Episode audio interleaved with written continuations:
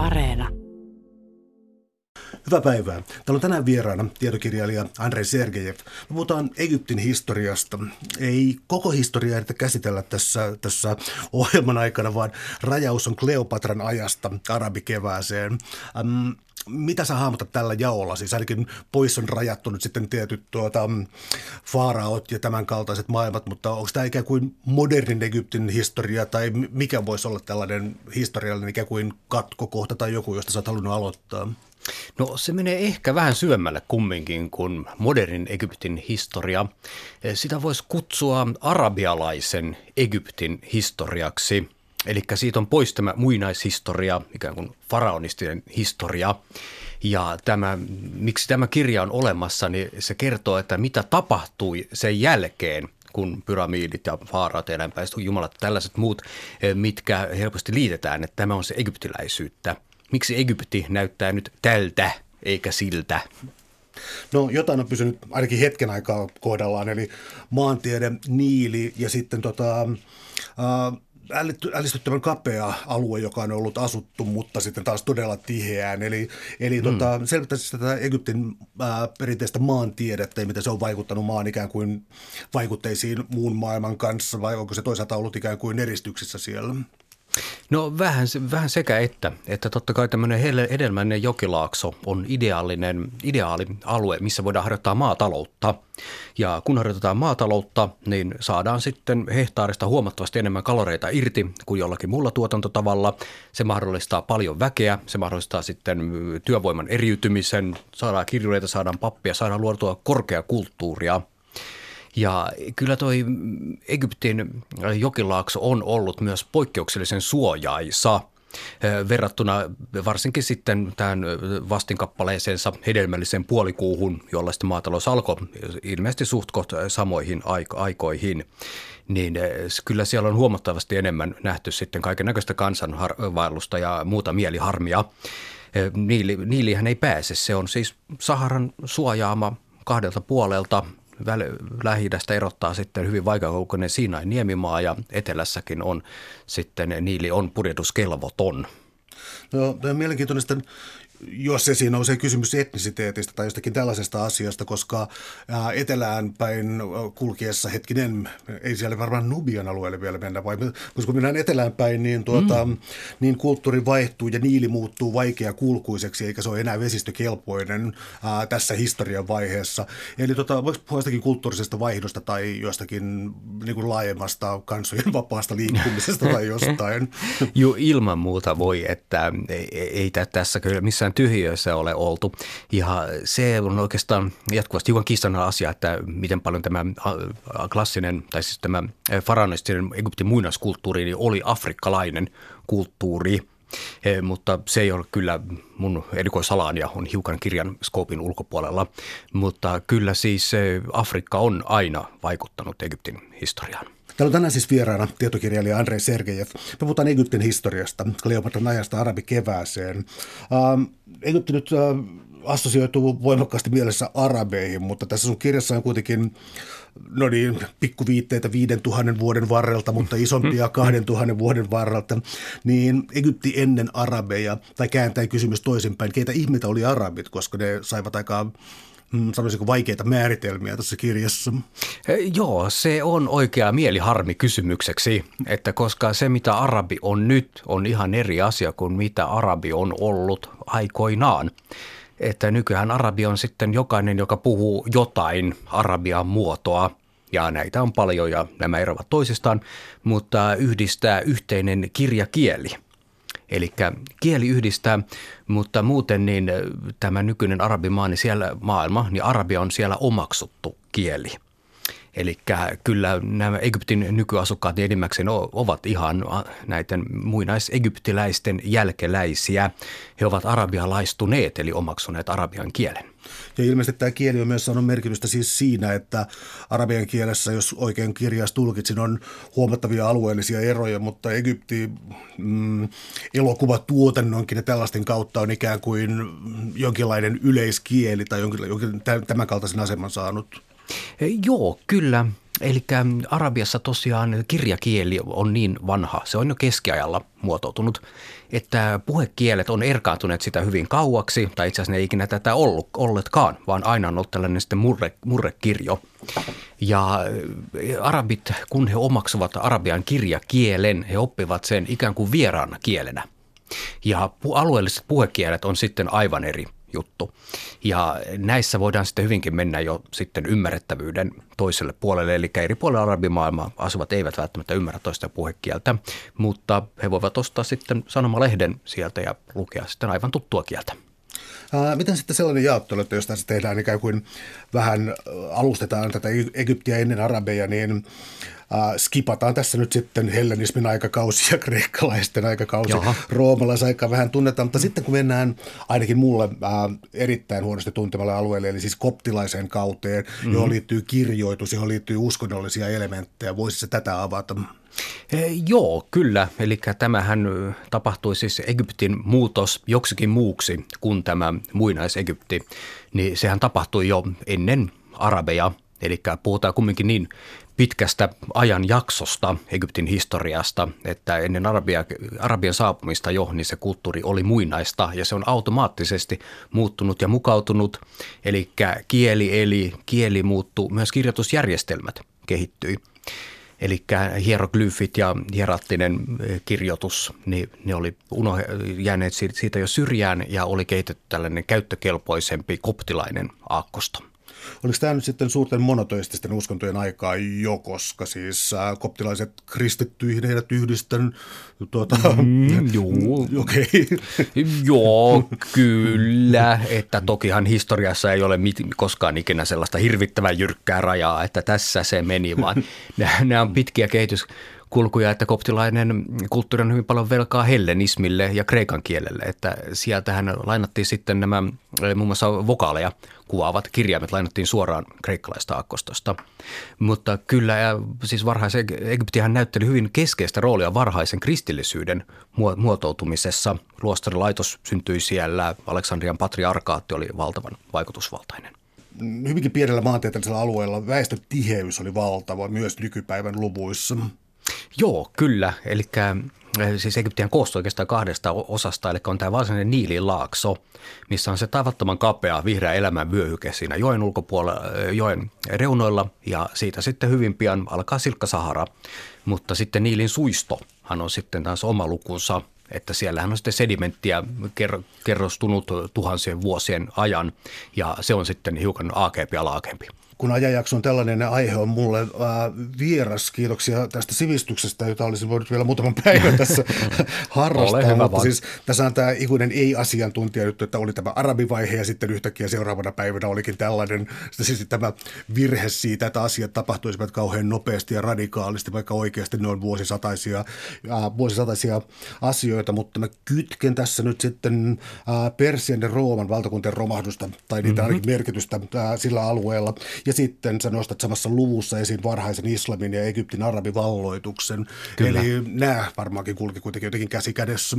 E, joo, kyllä, että miksi ylipäätänsä arabivalloitus oli mahdollinen – Eli tällainen jonkinlainen proto-islam käsitys kuulumisesta samaan yhteisöön yhdisti ainakin suurimman osan sitten näistä Arabian niemimaan heimoista. Ja siis heimorakennehan heillä kyllä oli, vaikka kaikki eivät asuneetkaan, tai siis olleet nomadeja. Ja se siitä sitten ihan muutamassa sukupolven aikana niin levisi aivan käsittämättömän laajalle alueelle. Eli siinä kaatui sekä Persia sitten että Byzantin imperiumi. Ja tosiaan kyllä nykytutkimus vähän siinä kallellaan siihen tulkintaan, että tämä on nimenomaan mahdollinen sen takia, että tyhjiö oli olemassa. Eli arabit oli loppujen aika suhteellisen harvalukuisia – mutta he pystyvät täyttämään sitten tämällä, tällaisen sotilaallisen ja poliittisen tyhjien. Uh, mistä päin uh, tulivat? Tuliko ne lännestä ikään kuin sitten Egyptiin päin? Mm. Joo, kyllä, kyllä. Eli arabeillahan ei ollut mitään vaikeuksia ylittää autiomaita. Eli Egyptin suojahan lähi on aina ollut siinä niemimaa, joka on pauksen vaikea kulkuista, kuten kaikki varmaan tietävät, jotka ovat siellä käyneet. Eli siitä on aika huono marssia minkään armeijan kanssa läpi, että nehän kuolee siinä janoa sitten matkan varrella.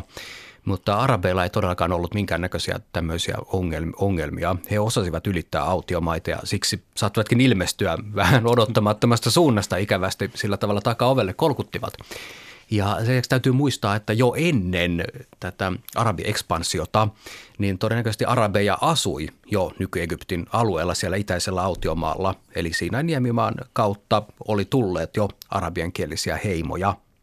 Ja itse asiassa lähteethän on aika sotkusia siitä, että mitä siinä sitten varsinaisesti tapahtui, kun Egypti vallotettiin. Mutta nämä ensimmäiset ryöstöretket sitten, niin voi olla, että niillä ei ollut mitään tekemistä edes islamin kanssa, vaan ne on ollut tällaisia riippumattomia arabiheimoja. Oliko sotataidoilla tai teknologialla jotain vaikutusta tässä?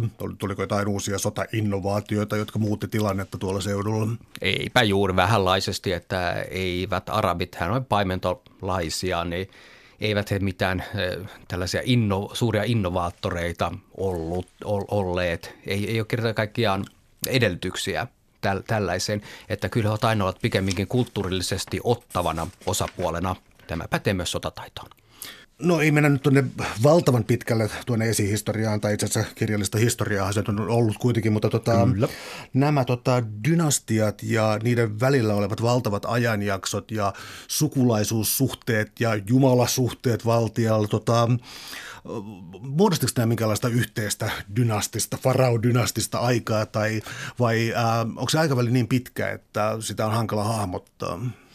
No kyllähän se on, että kun puhutaan tuosta Egyptin muinaishistoriasta, niin siinä on kumminkin pitkälle kolmatta vuosituhatta, mikä historiallisen teknisin termein voitaisiin kuvata, että se on pahuksen pitkä ajan jakso. Että kyllä siinä väistämättäkin on sitten ollut, olleet katkoksia, ei välttämättä kovin äkillisiä. Mutta egyptiläisillä on tämä etu, että tietyllä tavalla he olivat hakanneet kulttuurinsa kiveen siis aika kirjaimellisestikin. Eli ne muinaisuuden mallit on aina olleet läsnä.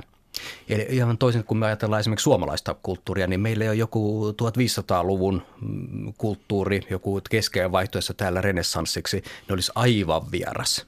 Ja me on hyvin vaikea sitä edes visualisoida, koska meillä ei oikein jäänyt siitä yhtään mitään fyysistä. Muutama linna jököttää tuolla, mutta siinäpä se. No miten sellaiset fyysiset asiat kuin kaupungit, eli tuota, äh, milloin Kairon merkitys äh, olisi suurimmillaan ja tuota, sitten aina yhtä huolestuttava Aleksandria, joka tuota, oli koko Välimeren alueen varmaankin dominoiva kaupunki jossakin vaiheessa, mutta tuota, miten nämä maantieteelliset erot ja kaupungit kulki? Joo, kyllä. Eli tosiaan kaupunkihan syntyy väistämättä tällaisessa tapauksessa, että pystytään tuottamaan ylijäämää syntyy tämmöisiä hallinto- ja tuotanto, tuotantokeskuksia.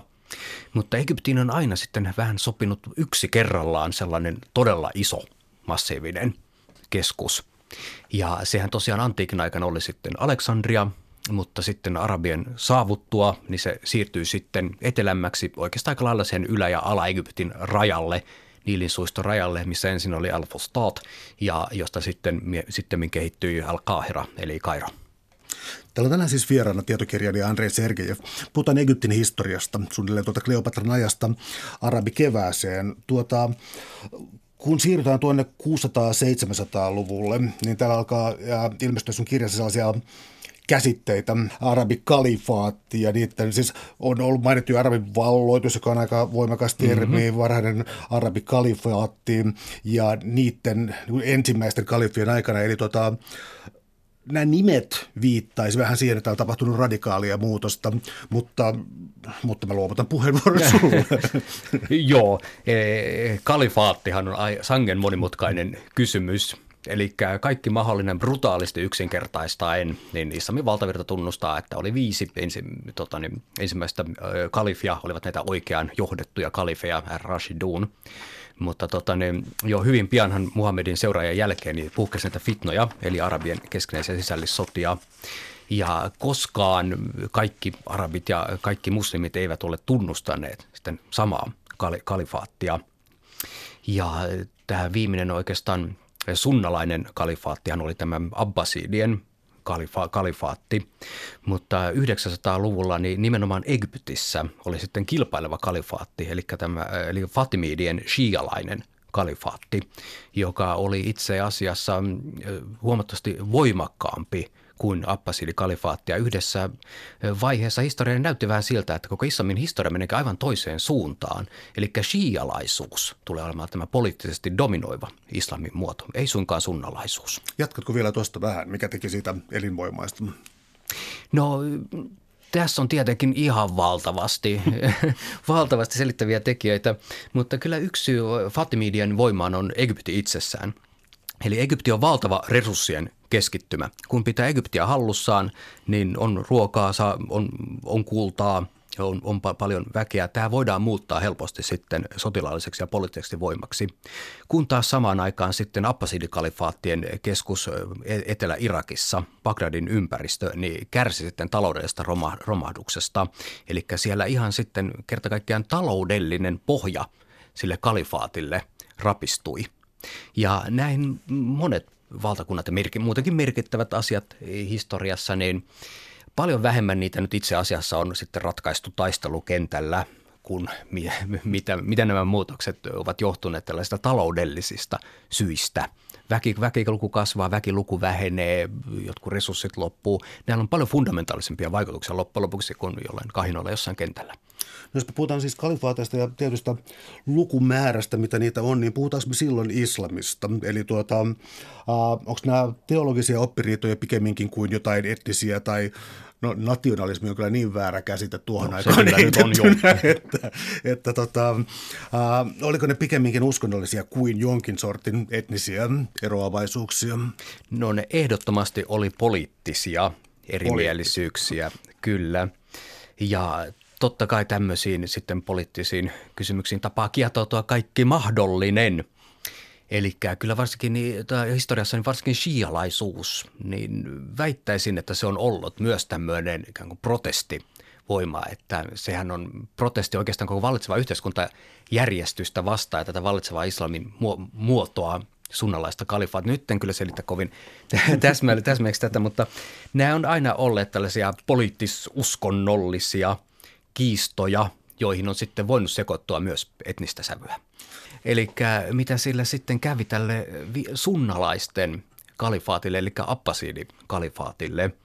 Eli nykyään noin 95 prosenttia muslimeista on sunnalaisia. Niin tämän kalifaatin tuhos mongolit 1258, jolloin mongoli-armeija piiritti Bagdadin ja siinä sitten surkeasti surmasi viimeisen Abbasidi-kalifin. Ja tämän jälkeen kalifaattia ei ole ollut – Eli nyt kun on tällaisia kaiken, kaiken näköisiä enemmän tai vähemmän harmillisia radikaalia liikkeitä, jotka pyrkivät taas luomaan tämmöisen arabikalifaatin, niin tämä on tosiaan näin kauan on oltu il, ilman, lähes 800 vuotta. No johtuen tuosta 800 vuodesta mun kysymykseni on, joka tapauksessa tökerö, mutta kun, jos ajatellaan jonkin sortin fundamentalismia, niin silloin yleensä mennään yleensä aika myyttisiinkin alkuperiin ja muihin. Suomessa täytyy mennä aina 1950-luvulle. Niin, kyllä. Ja, sieltä löytyy näitä. Mutta siis tämä kalifaatti-ajatus ja sitten ymmärtääkseni niin ainakin johonkin islamilaiseen uskoon liittyvä siis voimakas käsitys yhteisöllisyydestä. Siis mä en tiedä parempaa termiä sille, mutta siis se ikään kuin mm. yhteiskunnallinen rakenne on sellainen hyvin yhteisömäinen. Kyllä, no. joo, että tota, niin, tämä ideologian taso, tämä ajatushan on se Medinan umma. Eli Medina oli pieni kaupunki, missä sitten oli Muhammad, joka oli tällainen ideaalijohtaja ja siellä vallitsi harmonia ja kaikki olivat tasa-arvoisia ja kaikilla oli hyvin ja kaikilla oli kivaa. Näin siis ainakin myyttien tasolla todennäköisesti todellisuus oli sielläkin aivan toinen. Ja tämä on tällainen ideaali, ikään kuin ideaaliyhteisön malli – jota on sitten Halki-Islamin historian niin yritetty toteuttaa siellä sun täällä.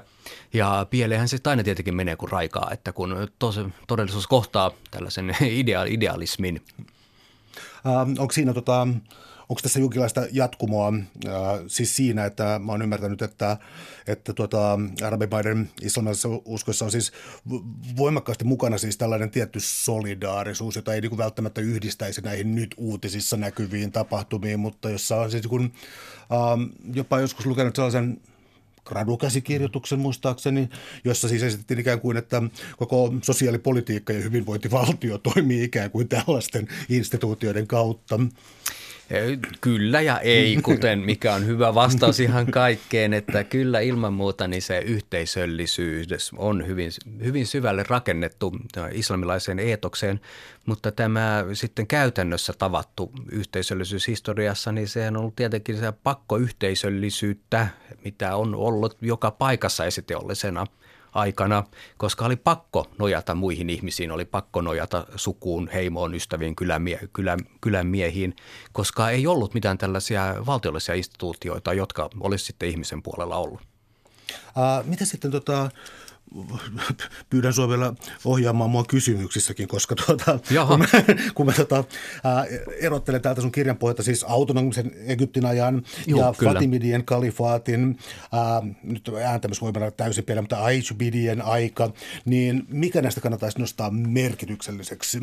Ne kaikki okay, oli kyllä hyvä, hyvin, hyvin merkityksellisiä, M- mutta mihin nämä viittaa, niin on tuo tota, niin, että heti arabivalloituksen jälkeen niin Egypti oli poliittisesti aika merkityksetön alue, e, ottaen huomioon, että miten valtavat resurssit siellä, siellä oli.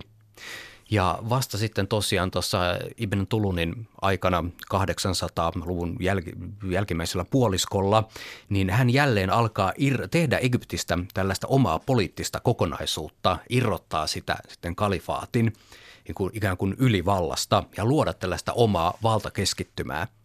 Ja tietyllä tavalla tämä sitten kehitys huipentui sitten Fatimidien kalifa- kalifaatissa, jolloin Egyptin ympärille luotiin imperiumi. Täällä on tänään siis vieraana tietokirjailija Andrei Sergejev. Puhutaan Egyptin historiasta, noin Kleopatran ajasta arabikevääseen.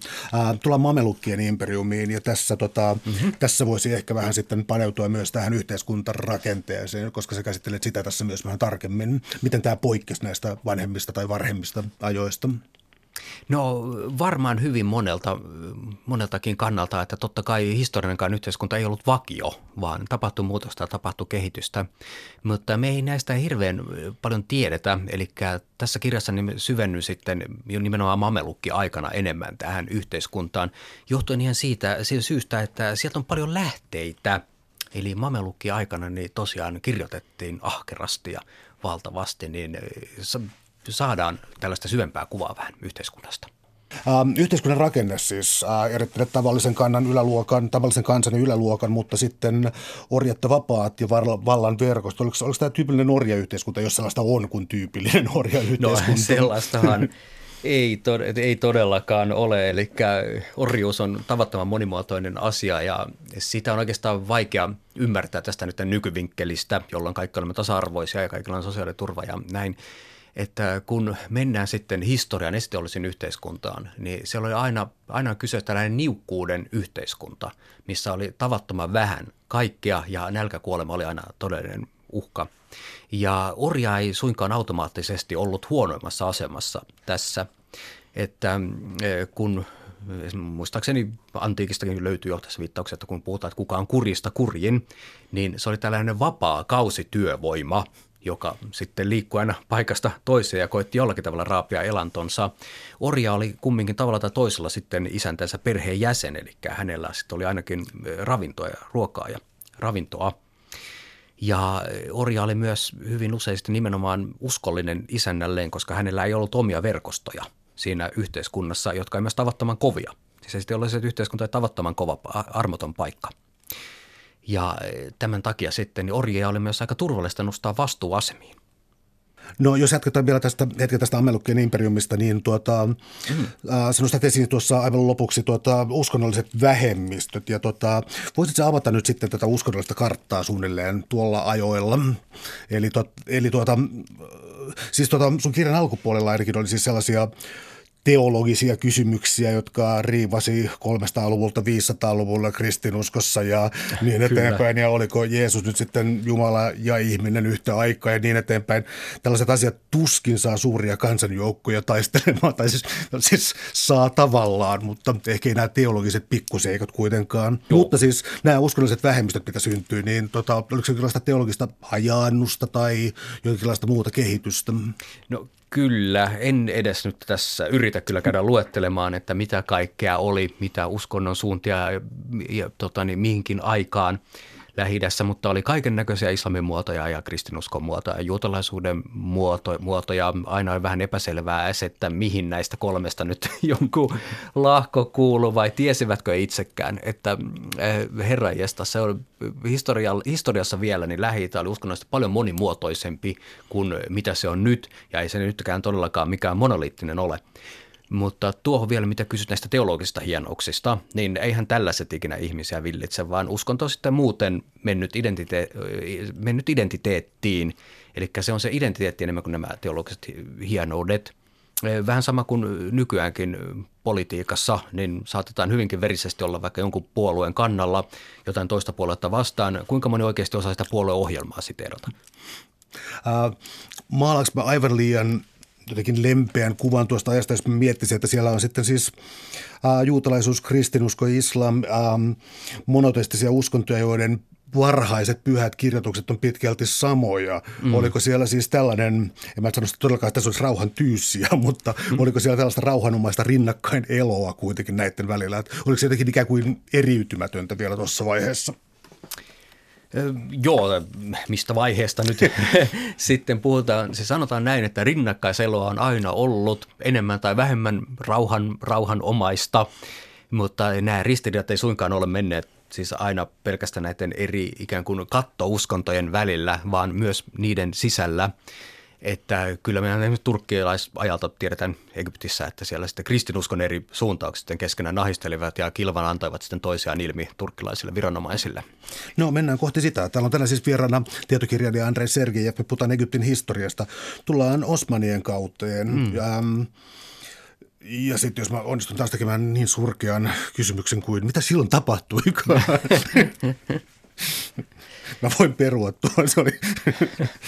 Ei se oikein, oikein mielenkiintoinen kysymys, eli syntyi Osmani imperiumi, joka on sinällään siis tavattoman mielenkiintoinen asia, eli siis se lähti ihan järkyttävän heikoista lähtökohdista, eli tällainen Anatolian yksi pieni turkkilainen tällainen pikkuvaltakeskus, siitä vähitellen sitten laajeni – tällaiseksi Itä-Rooman, Byzantin oikeastaan edelliset alueet kattavaksi imperiumiksi ja monella tavalla siis oli myös Byzantin seuraajavaltio mikä pakottaa mut äh, tekemään pienen huomautuksen, koska kirjassa niin kun mm. todetaan, että Byzantti nyt on oikeastaan vähän läntinen harha.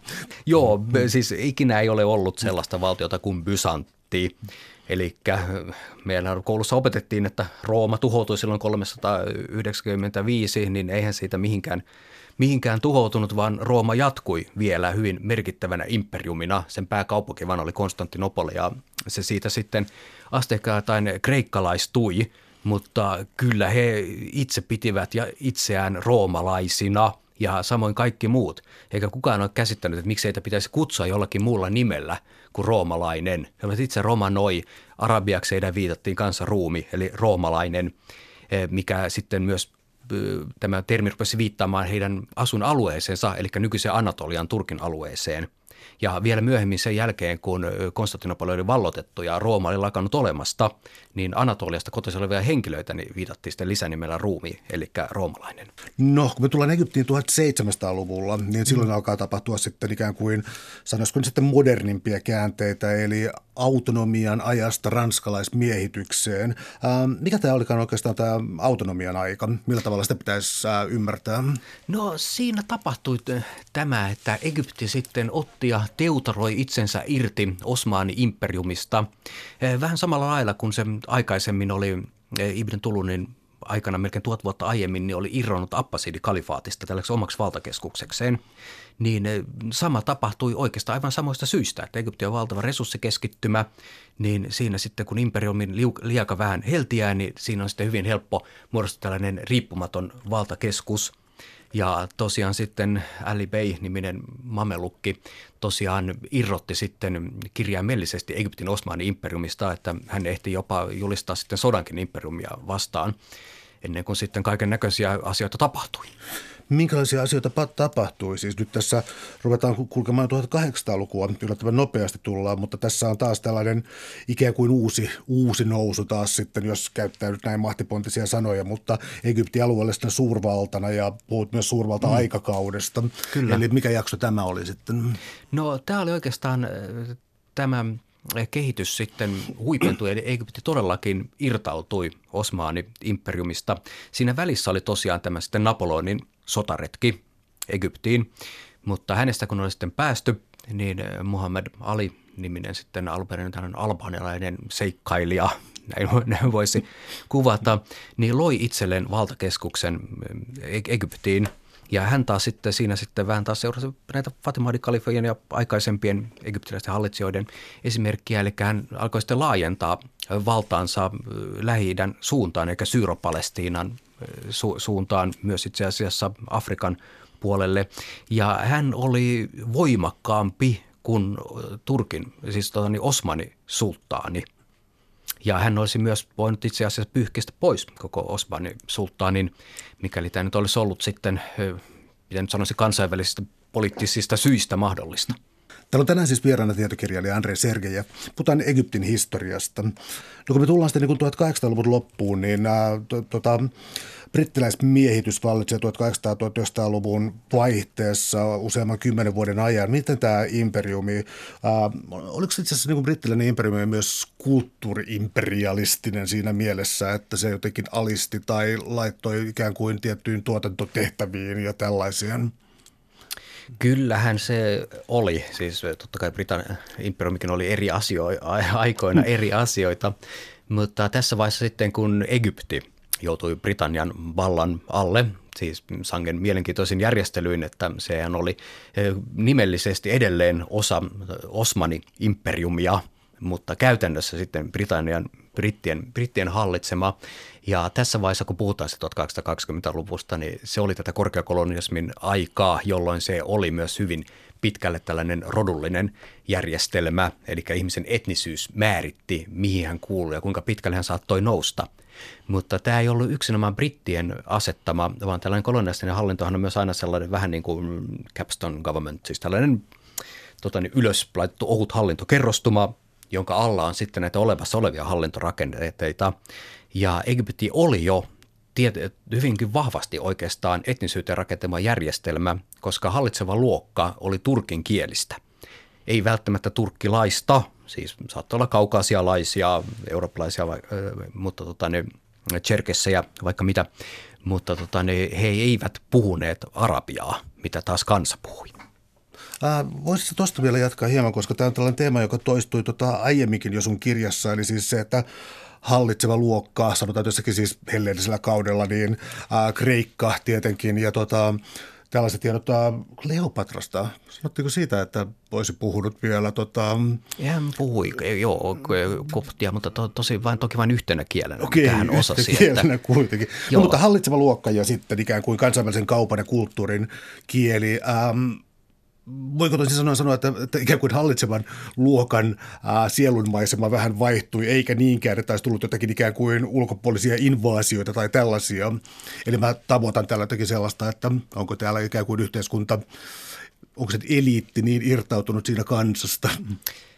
Joo, kyllä tässä voidaan sanoa, että se oli myös etnisesti sitä, että viimeisin hallitsija – jos mennään nyt ihan sinne muinaisuuteen takaisin, joka puhui samaa kieltä äidinkielenään kansansa kanssa, niin taisi olla Farab Samtek, joka sitten tota, niin, niin, niin jo antiikin päivinä sitten hänestä tota, niin, aika jätti ja tämän jälkeen seurasi sitten persialaiskausi, hellenistinen kausi, jolloin hallitseva, hallitsijat, Egyptin hallitsijat eivät puhuneet äidinkielenään samaa kieltä kuin kansa. Ja sitten tosiaan Egyptihän arabian kielistyi pikkuhiljaa, kun taas sitten yläluokka sitten turkinkielistyi. Ja kun Nasser nousi sitten valtaan, niin hän oli sitten ensimmäinen hallitsija parin tuhanteen vuoteen, joka puhui kansalle heidän omalla puhekielellään. Tullaan siis itsenäisyyden aikaan 1922-1952. Sä käytät jännästä termiä liberaalin aikakauden aatteet ja poliittinen dynamiikka. Kyllä. Ja tuota, kerrot se tästä liberalismista? Joo, se oli hyvin mielenkiintoista aikaa. Eli Egyptihan onnistui teutaroimaan itsensä sitten irti Britannian mm, tota, niin, ohjauksesta hyvin jossakin määrin. Ei tietenkään missään vaiheessa nimessä lopullisesti, mutta ensimmäisen maailmansodan jälkeen niin Britannian imperiumi oli sen verran heikossa hapessa, että siinä saatiin sitten tätä hengitystilaa.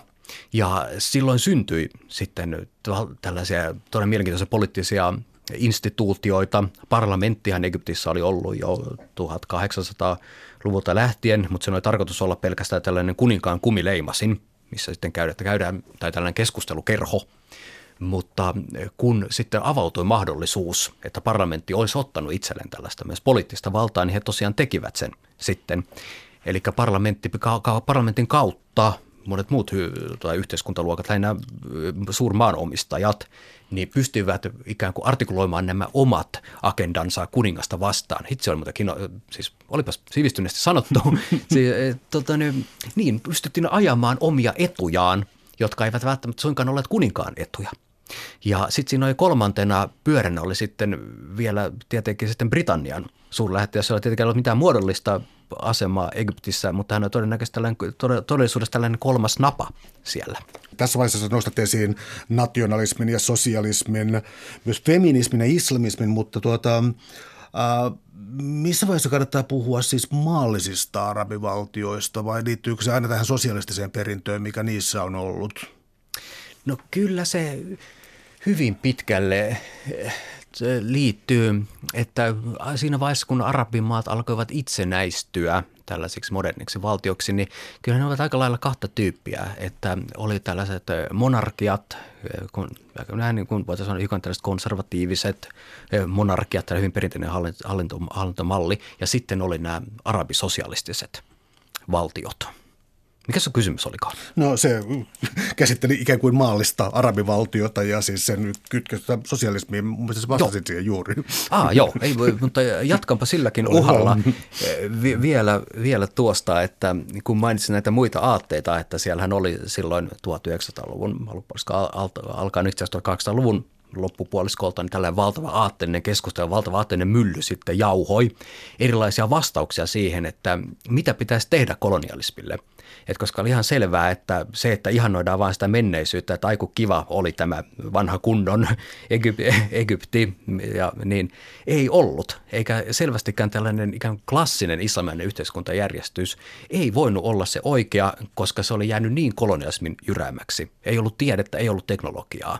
Eli tähän piti vastata jollakin tavalla – ja näitä vastauksia sitten oli monenlaisia ja pääasialliset peru, tällaiset isot aatesuunnat, niin oli sitten islamismi tai islaminen modernismi, eli modernisoidaan islam silloin nykymaailman ehdolla niin, että saadaan tiedettä ja teknologiaa.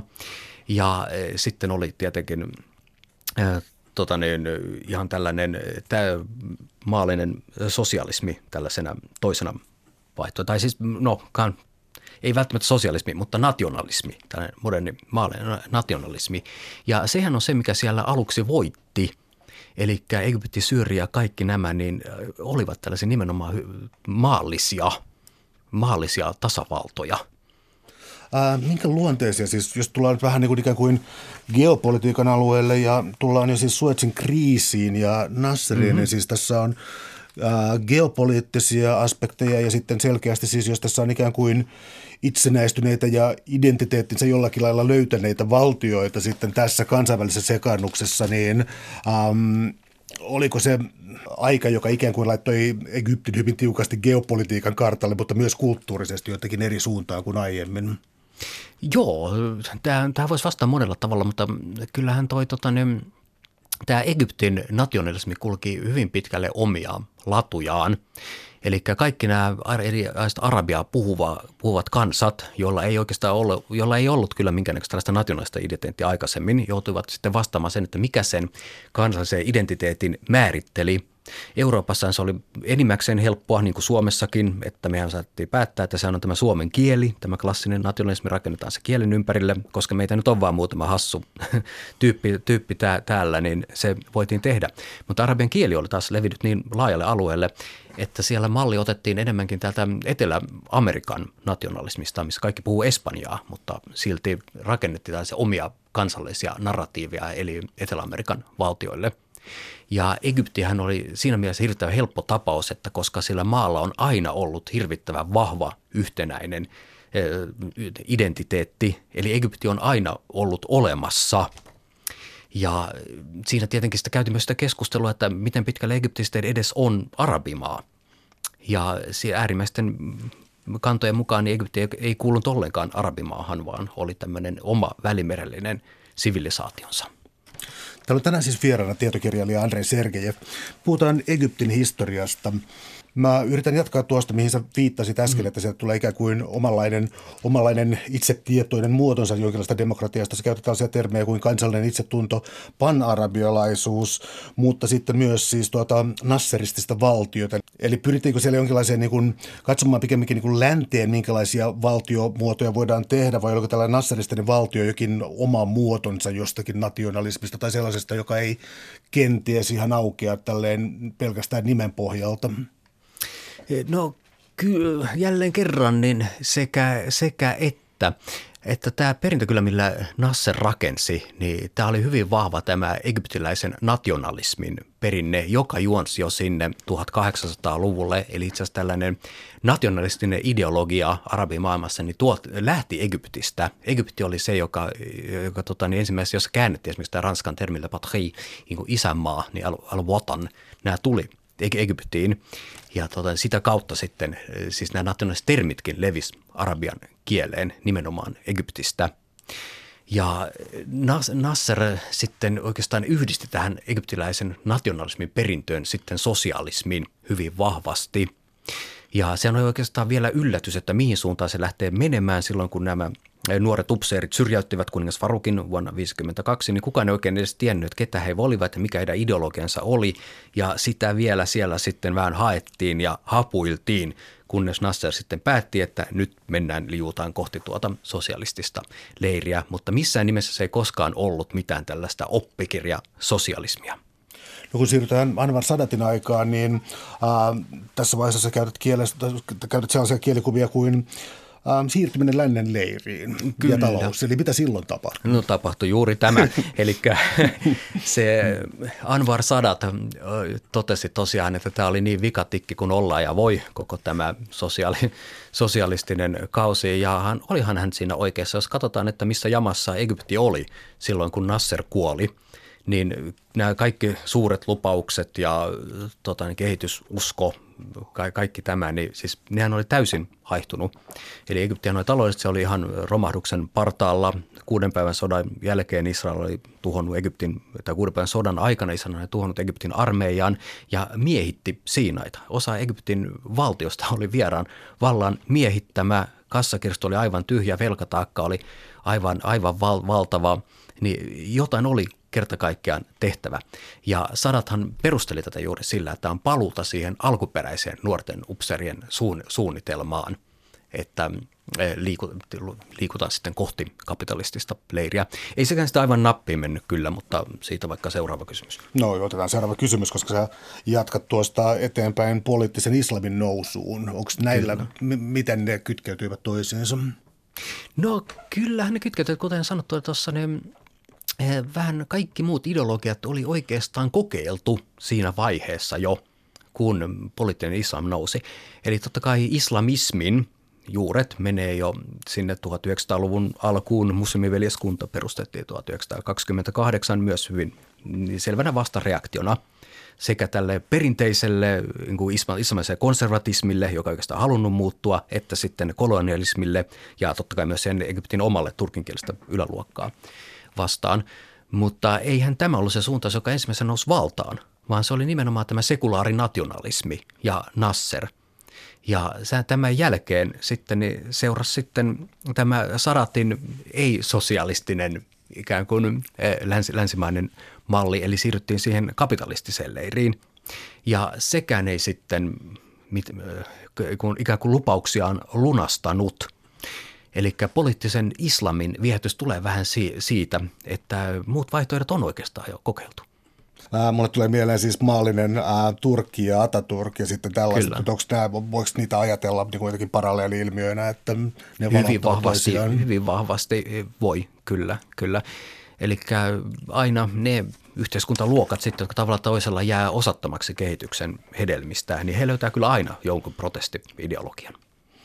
Ähm, entäs sitten äh, erilaiset jihadistiset liikkeet ja, ja niiden synty? Sä ajoitat sen tänne sadatin aikoihin itse asiassa, eli suhteellisen myöhäiselle ajalle, hyvinkin myöhäiselle ajalle hyvinkin itse asiassa. Joo, kyllä, kyllä. Se on tietenkin ihan oma lukunsa sitten, että aika akateeminen kysymys, että missä vaiheessa ruvetaan sitten puhumaan jihadismista. Mä puhun aika suppeassa merkityksessä, eli nämä on nimenomaan näitä sitten moderneja liikkeitä.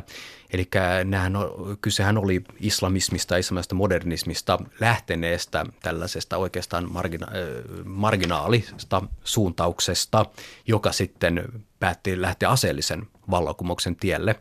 Tämähän ei ole esimerkiksi muslimiveljeskunnan strategia oikeastaan missään vaiheessa, vaan heillä on ollut tämä, tota, että ruohonjuuritasolla – levittäydytään ja ikään kuin käännytetään kansa sinne ideologian taustalle, jolloin se hallitseva yhteiskuntarakenne kaatuu sitä sitten itsestään. Mutta jihadistithan lähti sillä meiningillä, että ei kun suoraan vaan sitten väkivaltainen vallankumous pystyy. Um, no mitä sitten siis tällainen kun, uh, poliittinen islamin ääriliikkeiden nousu tässä näin, koska tuntuu niin kummalliselta, että tuntuu siltä, että sekä arabimaissa että siis Euroopassa erityisesti kaikenlaisten salaliittoteorioiden myötä ja tällaisessa mm. niin tuota, ristiretkiretoriikka olisi niin tavallaan mun kysymykseni. Palataan siis näihin. Joo, kyllä, se on aika mielenkiintoinen eh, juttu, että itse asiassa arabimaailmasta islamilaisessa kulttuurissa niin ei juurikaan ristiretkiä hirveästi muisteltu ennen tätä 1900-lukua. Eli he olivat nyt yksi tota, niin, räyhää ja siellä monien muiden seassa, mutta paljon muitakin ongelmia oli koko ajan, tuli turkkilaisia heimoja. Ja se ei ole ver- mitään verrattuna siihen traumaan, minkä mongolit aiheutti. Siis tämän pakanalliset mongolit, jotka sitten karusti surmasivat viimeisen sunnalaisen kalifin. Tämä oli se trauma. Että vasta oikeastaan sitten 1900-luvun myötä oikeastaan, niin lännestä sitten huomattiin tämä ristiretki, että ai pahus, että tollastakin pahaa nämä ovat sitten tehneet ja se omaksuttiin sieltä niin kuin siis hyvin paljon muutakin, että eihän nämä herran tähden missään umpiossa ole syntynyt, vaan tämä on nimenomaan nämä ideologit, siis sekä islamismi että näiden radikaalimpien suuntauksen ideologit, niin heidän on koulutettua väkeä, monet Euroopassa koulutettuja. Täällä on tänään siis vieraana tietokirjailija Andrei Sergejev. Puhutaan Egyptin historiasta tuolta äh, Kleopatran ajoista äh, arabikevääseen. Lähestytään arabikevättä, eli tuota, mä yritän muotoilla tässä nyt kun tällaista kysymystä, joka Mm, sä erotelet tietysti niin kuin, äh, Hosni Mubarakin pitkät vuosikymmenet, on tämä mm. luku, mitä sä käytät tota, Joo, kyllä tämä kysymys varmaan kannattaa jakaa kahteen osaan. Eli mitä nämä pitkät vuosikymmenet oli, mitä paineita sen aikana syntyi ja, ja niin eteenpäin. Joo, eli täytyy muistaa, että kun Hosni Mubarak sitten kaatui arabikevään tiimellyksessä, niin hän oli hallinnut Egyptiä kauemmin kuin Nasser ja Sadat yhteensä. Eli se on jumalattoman pitkä kausi ja tietyllä tavalla se oli aika tällaista Brezhneviläistä aikaa. Eli vakaus oli kaikki kaikessa, mitään suuria muutoksia ei, ei tehty.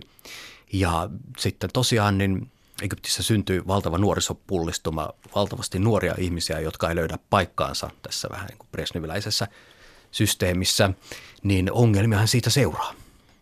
No tämä niin sanottu arabikevät, mm. tota, joka yksikössä tuntuu vähän omituiselta suussa. Tuota, äh, onko sitä järkeä kuitenkin katsoa yksiköllisenä asiana? Oliko se jokin aalto, jokin raikas tai ummehtunut tuulahdus jostakin? Oliko se sillä tavalla ikään kuin, ähm, no, ylikansallinen liike?